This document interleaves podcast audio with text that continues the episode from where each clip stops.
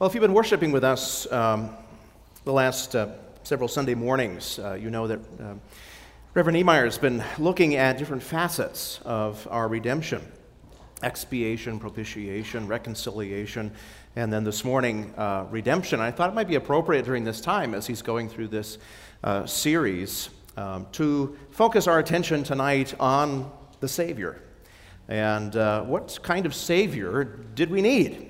Uh, what qualifications uh, did he need to have uh, in order to accomplish all of these facets of our salvation um, that we are learning about? And I thought of uh, this passage from Colossians 2 9 and 10 that we're going to focus on uh, this evening. It also connects in with, with Lord's Day 14 of the Heidelberg Catechism. So I'd like to read Colossians 2 1 through 15 first.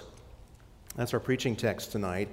But then also to read Lord's Day 14 from the Heidelberg Catechism. That's uh, found uh, in the hymnal on page 1252. excuse me, 878. 878. So God's word comes to us this evening first from Colossians chapter 2. I'll read the first 15 verses, but we'll focus our attention on verses 9 and 10. This is God's holy word. For I want you to know how great a struggle I have for you and for those at Laodicea and for all who have not seen me face to face, that their hearts may be encouraged, being knit together in love, to reach all the riches of full assurance and understanding and the knowledge of God's mystery, which is Christ, in whom are hidden all the treasures of wisdom and knowledge. I say this in order that no one may delude you with plausible arguments. For though I am absent in body, yet I am with you in spirit, rejoicing to see your good order and the firmness of your faith in Christ. Therefore, as you received Christ Jesus the Lord, so walk in him, rooted and built up in him, and established in the faith, just as you were taught, abounding in thanksgiving. See to it that no one takes you captive by philosophy and empty deceit according to human tradition, according to the elemental spirits of the world, and not according to Christ. And now, our focus this evening. For in him, that is Christ, the whole fullness of deity dwells bodily. And you have been filled in him, who is the head of all rule and authority. In him also you were circumcised with a circumcision made without hands, by putting off the body of the flesh by the circumcision of Christ, having been buried with him in baptism, in which you were also raised with him through faith in the powerful working of God who raised him from the dead. And you who were dead in your trespasses and the uncircumcision of your flesh, God made alive together with him, having forgiven us all our trespasses by canceling the record of debt that stood against us with its legal demands. This he set aside nailing it to the cross. He disarmed the rulers and authorities and put them to open shame by triumphing over them in him. And now, Lord's Day 14 from the Heidelberg Catechism, we have two questions here. The first asks, What does it mean that Jesus was conceived by the Holy Spirit, born of the Virgin Mary? And the answer, that the eternal Son of God, who is and remains true and eternal God, took to himself, through the working of the Holy Spirit, from the flesh and the blood of the Virgin Mary, a true human nature, so that he might also become David's true descendant, like his brothers in all things, except for sin. And then, question 36 How does this holy conception and birth of Christ benefit you? He is our mediator, and in God's sight, he covers with his innocence and perfect holiness my sin in which I was conceived. We'll end the reading there uh, this evening. Well, friends, throughout the, uh, the history of the Christian church, believers have, uh, have tried very hard and sometimes struggled uh, to understand who Jesus is. Uh, in particular, they've, un- they've struggled to understand uh, Jesus' two natures and how they relate to one another and how that is important for our salvation as believers. The Bible clearly teaches that, that Jesus is full and eternal God. That is essential to the Christian faith. But what is also essential is that Jesus is also fully human.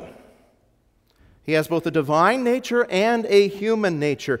But how do those two natures relate to one another in the single person of Jesus Christ? And unfortunately, um, in the life of the church, in the worship of the church, there has sometimes been an imbalance in understanding uh, the relationship between Jesus' divine and human natures. And that imbalance sometimes rears its head uh, during the Advent season, during Christmas season, when we have all sorts of Christmas songs that talk about God coming to earth in human flesh, focusing on that great mystery uh, of the virgin birth. Uh, some songs that we sing during Christmas time tend to emphasize Jesus' divine nature, his divinity, at the expense of his genuine humanity. And perhaps uh, uh, Exhibit A is the song Away in a Manger. We like that song, but listen to what it says Away in a manger, no crib for his bed. The little Lord Jesus laid down his sweet head. The cattle are lowing, the poor baby wakes. But little Lord Jesus, no crying he makes. Now, I know a little bit more about crying babies than I used to. and when our little girl was born, she cried quite a bit, and she's cried every single day since she was born. The cattle are lowing. The baby wakes. He's hungry. No crying he makes. Jesus wept at Lazarus' tomb but he didn't cry in the cradle. Other Christmas songs tend to emphasize Jesus' humanity, but at the expense of his divinity. Uh, a long time ago, uh, a man named Jackson Browne wrote a song called The Rebel Jesus. Maybe you've never heard it before, but it's a song that was probably written during the 60s because it portrays Jesus as something of a social justice uh, warrior. He's come to preach against the systemic injustices of the Roman Empire. And uh, in the song, Jesus is portrayed as a poor, uh, marginalized, oppressed minority member who's come to earth to level the playing field, to take the power back for the lowly and disenfranchised. But he's a rebel. But is he God, the Son of God? Well, that's too much for that pop singer to admit. But in contrast to popular music, uh, God's Word and, and the catechism that I just read from is clear about the perfections, about the glories uh, of our Lord Jesus Christ. And they teach us that it's essential to get the relationship between Jesus' two natures, human and divine, to get that relationship right if we're to properly understand our salvation, if we're to understand what Jesus did for us on the cross. And Scripture and the confessions, these standards help us see that, that Jesus needed to be both God and man in one person in order to be our perfect mediator, in order to, to reconcile God to us. And, and Paul writes to the Colossians here and, and says, Yes, in Christ, all the fullness of divinity, of deity, dwells bodily. And you, believers, he says, you have the fullness of God's presence and God's power in him as your perfect mediator. So, we're going to look at two things tonight the, the qualifications of our mediator. What did Jesus need to be in order to save us? And then what's the payoff? What's the, what are the blessings? What are the benefits of having such a mediator for ourselves?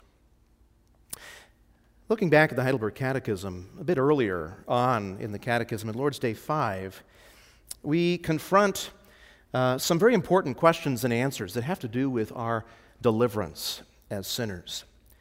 In Lord's Day 5, question 12, the, the question is asked um, how can we as sinners escape God's righteous judgment? We are under the thumb of his judgment. How can we escape? And the answer is that, that God requires that his justice be satisfied. The claims of his justice must be paid in full, either by us or another qualified mediator. And the question next is asked Can we do this? Can we make the payment to escape God's punishment? And the obvious answer is no, we can't. In fact, every day we add to our guilt. The next question asks Can any mere creature pay the debt? And the answer is, of course, no. He's not going to uh, punish any other creature for what another human has done. Plus, another creature simply could not bear the eternal weight of God's wrath. And then question 15 asks this most important question What kind of mediator then? What kind of deliverer? What kind of Savior do we need? What should we be looking for? And the answer is this one who is true and righteous man, yet more powerful than all creatures.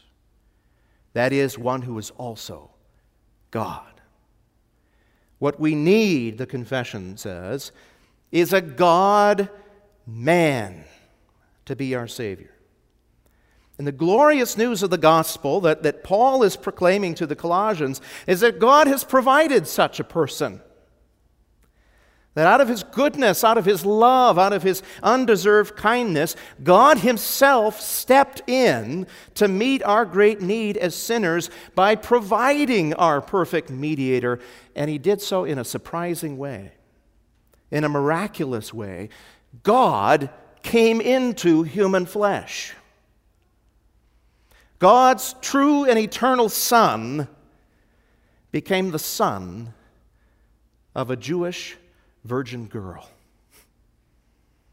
How incredible that the eternal God would enter not only into our time and our space, but he would enter into our own flesh, all the while remaining the eternal God. That's the great mystery of godliness, what Paul says in 1 Timothy 3:16.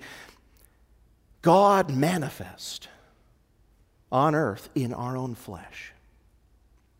And that's what Paul is saying here to the Colossians. When he says in verse 9 that all the fullness of deity, all that is God, came to earth to dwell in a body like ours. And Paul wants the Colossians to understand, he wants them to appreciate how necessary that was that God's Son would come and take on our human flesh in order to be our mediator, in order to, to reconcile God to us, to restore that relationship that had been uh, broken and needed to be repaired on account of sin.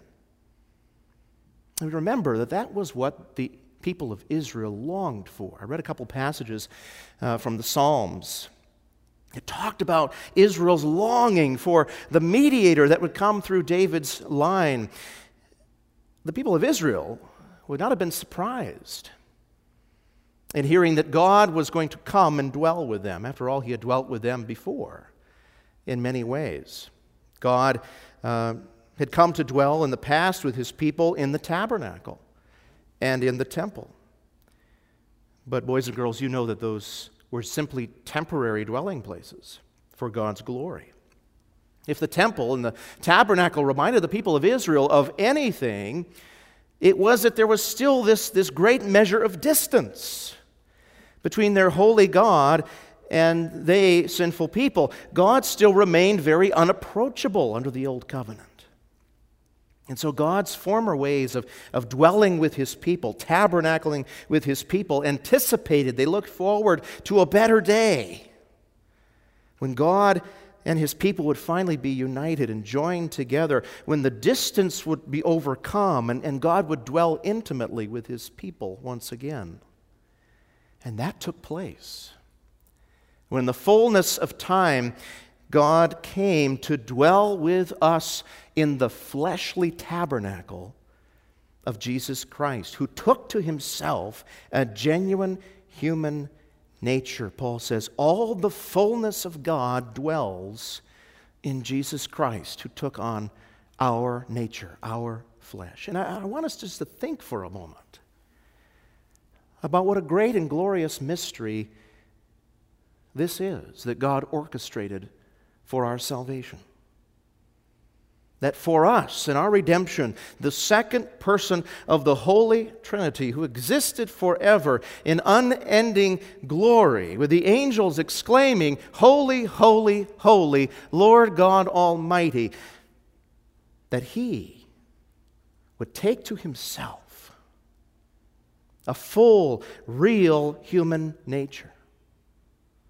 God took on manhood the creator of heaven and earth, willingly chose to, to live, to dwell in a creature. The potter took upon himself the very clay which he had molded. The incarnation, Jesus coming to earth in our flesh, means that every attribute, every characteristic belonging to God the Son from all eternity belongs to the person of Jesus Christ. The babe born in Bethlehem's manger is real and complete God. The fullness of God's grace and love and mercy are found in Jesus Christ. The fullness of God's justice and anger and hatred against sin dwell in Jesus Christ. And the babe in the manger did not cease for even a millisecond to be the ruler of the universe. Like Thomas, when he encountered the risen Jesus, we can only confess, My Lord, my God. We mustn't lose the wonder of what Jesus did in order to earn our salvation.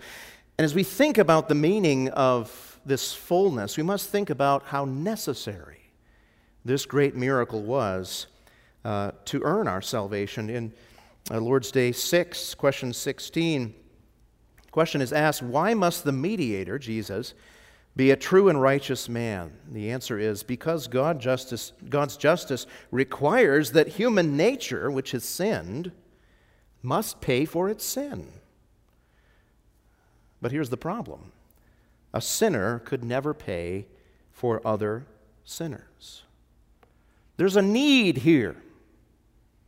The fullness of deity or divinity needed to dwell in the body of Jesus Christ so that we might be made full in Him.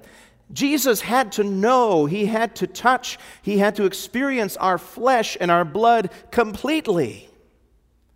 He had to enter our world.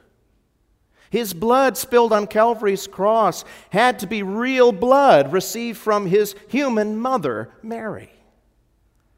Jesus Christ needed to be fully human, otherwise, he could not be our perfect mediator. For as the confession says, only a true human can pay for the sins of other humans. That's one side of the equation. The other side of our need is that he needed to be true God. We read in question 17 Why must he also be true God?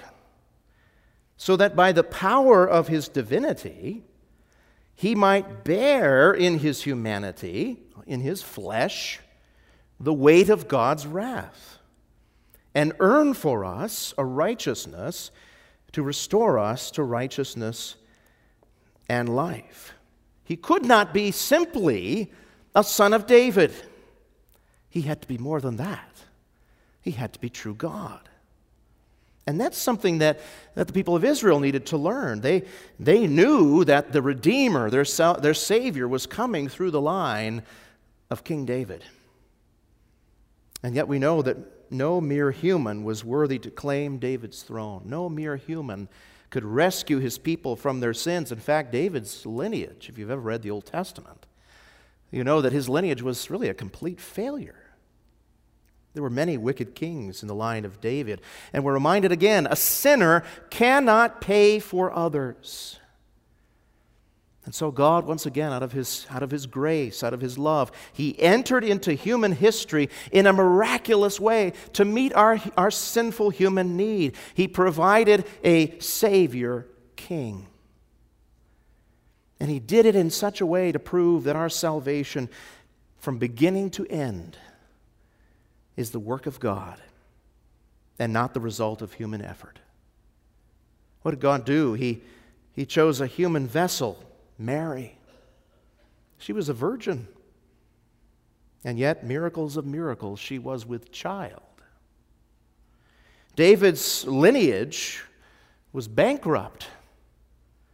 And so God stepped in and sent the only king worthy to take David's throne through a woman.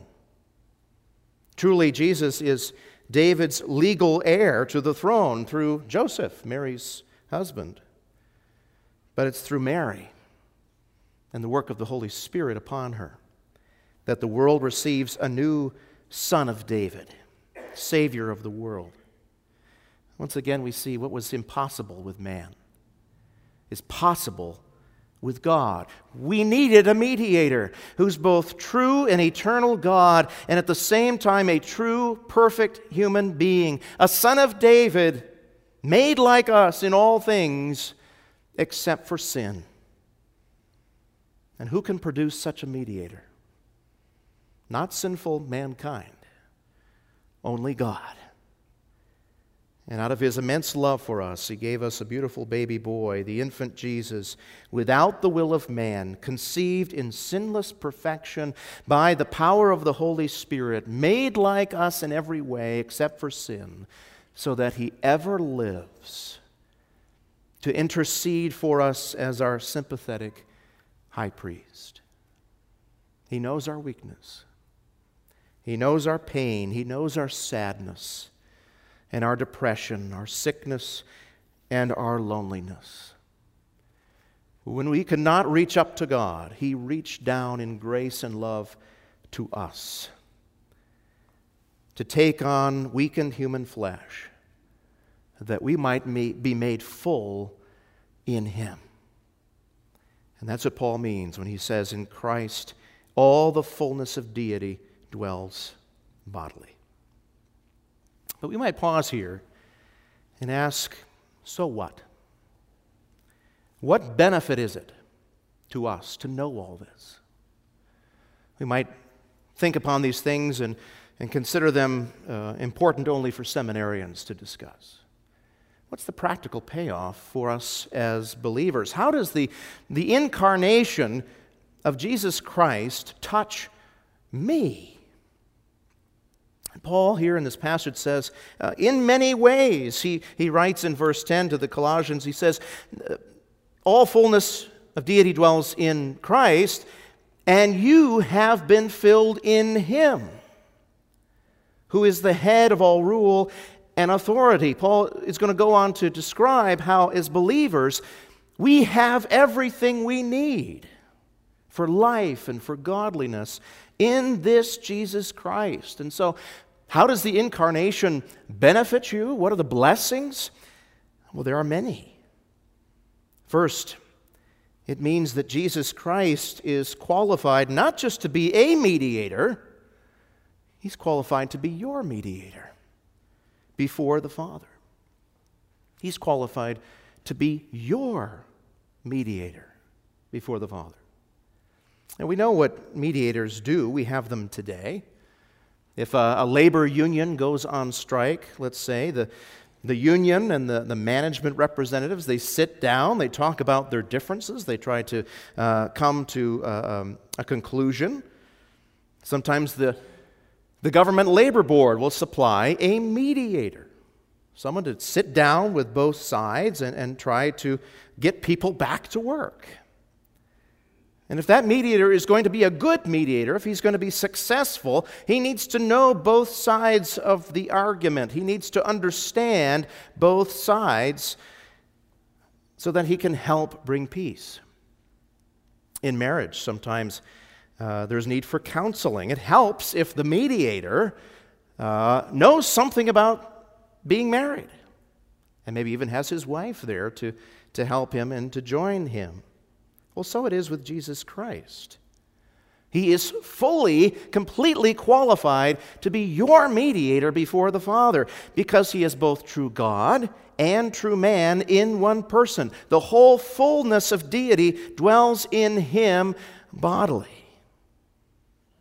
He knows what God desires and expects and demands. He also knows what mankind hopes and fears and desires. You and I went on strike against God, so to speak. We sought a great divorce from our Creator when our parents rebelled in the garden, but God graciously sent a mediator perfectly suited to deal with our problem. And the infant child in Mary's arms is already your mediator. And he would go on to suffer and die on Calvary in order to reconcile you to God. And that's the second benefit of our Lord's incarnation, his coming in the flesh, that in coming in this way, he canceled your sinful debt against God at the cross. We read in Colossians 2 13 through 14. And you who were dead in your trespasses and the uncircumcision of your flesh, God made alive together with him, having forgiven us all our trespasses by canceling the record of debt that stood against us with its legal demands. This he set aside, nailing it to the cross. God, Jesus, the God man, canceled our debt. Some of you know that before he became president, Abraham Lincoln uh, was a lawyer, he was a mediator. And one of the things he hated to see was when people would bring frivolous or unnecessary lawsuits. And one time, a man uh, wanted to bring a lawsuit for uh, a measly $2.50 against a man who was basically penniless. Lincoln tried to dissuade him from going through with the lawsuit, but he was insistent. And so Lincoln put his uh, thinking cap on and he said, Well, I'm going to charge you a retainer of $10, and then I'm going to give $5 to the defendant, who then promptly paid the $2.50 that he owed. And that completely satisfied his angry client, who at least felt that he has, had won his justified revenge. Uh, Lincoln, in his own way, successfully mediated a minor case, fought over a few dollars. But you and I, we owe an immense debt to God. We owe an unpayable debt because of our sinful rebellion against an infinitely holy God. And the glorious news of the gospel is that God has canceled that debt at the cross of Jesus Christ. Uh, his death could cover what we owed because Jesus has a fully human nature. He's qualified to pay for your sins in your place. His death, his perfect sacrifice, canceled the debt of your transgressions because Jesus is also God. And by the power of his divinity, he bore the weight of God's anger in his humanity to earn for us, to restore to us a righteousness and eternal life. Paul uh, rejoices in this uh, at the end of, uh, in the middle of uh, chapter 1. For in him, he says, all the fullness of God was pleased to dwell, and through him, to reconcile to himself all things, whether on earth or in heaven, making peace by the blood of his cross.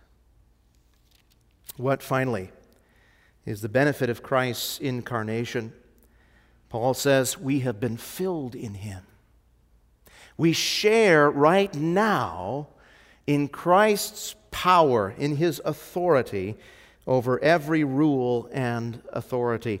After our passage tonight, he goes on and says in verses 11 and following, he says, In him also you were circumcised with a circumcision made without hands, by putting off the body of the flesh by the circumcision of Christ, having been buried with him in baptism, in which you were raised with him through faith in the powerful working of God who raised him from the dead. And then later in verse 15, he says, He disarmed the rulers and authorities and put them to open shame by triumphing over them in Him. What Paul is saying is, is that there are all sorts of benefits, blessings that you have received on account of Jesus coming in the flesh as your Savior.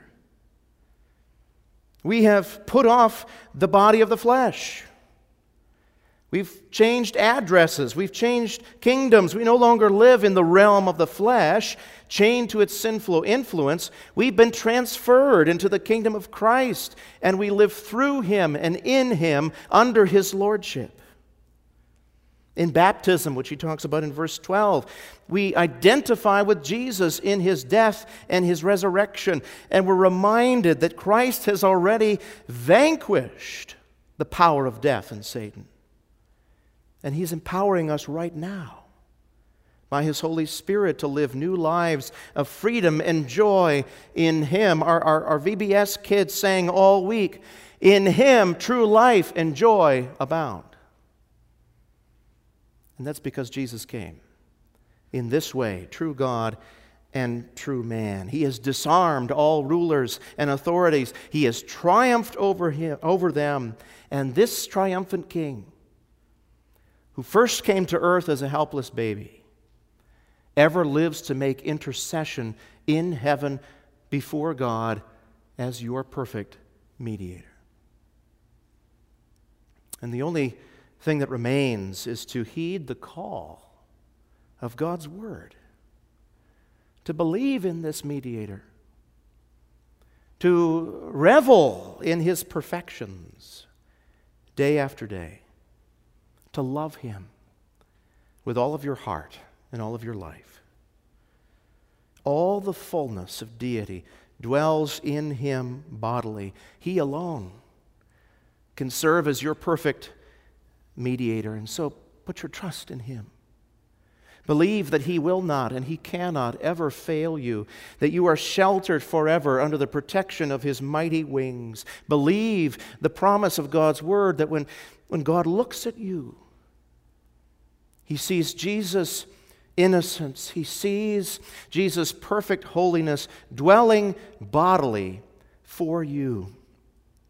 And he promises that as you reach out to him in faith, he will cover your sins in his blood and carry you to be with him in eternal glory. Amen. Let's pray. Oh, gracious Heavenly Father, it is our joy to meditate from your word upon the, the glories and the perfections of Jesus Christ, our Lord. Help us never to become bored with these things. Help us never to find these things too intellectual for us. But help us to realize that it was absolutely necessary for the eternal Son of God to come to earth and to humble himself by taking to himself our nature, our flesh, in order to be our perfect mediator. What a wondrous thing. What a wondrous, unfathomable grace and love we have received.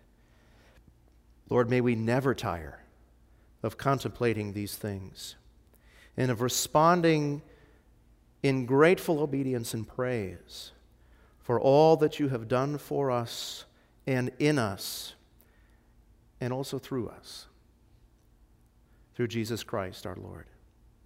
We thank you for him. We praise him. And we pray that our lives would be a reflection of our gratitude for this perfect mediator, Son of God, Son of man, perfectly interceding for us before your throne. For our salvation is in him alone. You have provided all that we need through him. We praise you for him. And in his name we pray. Amen.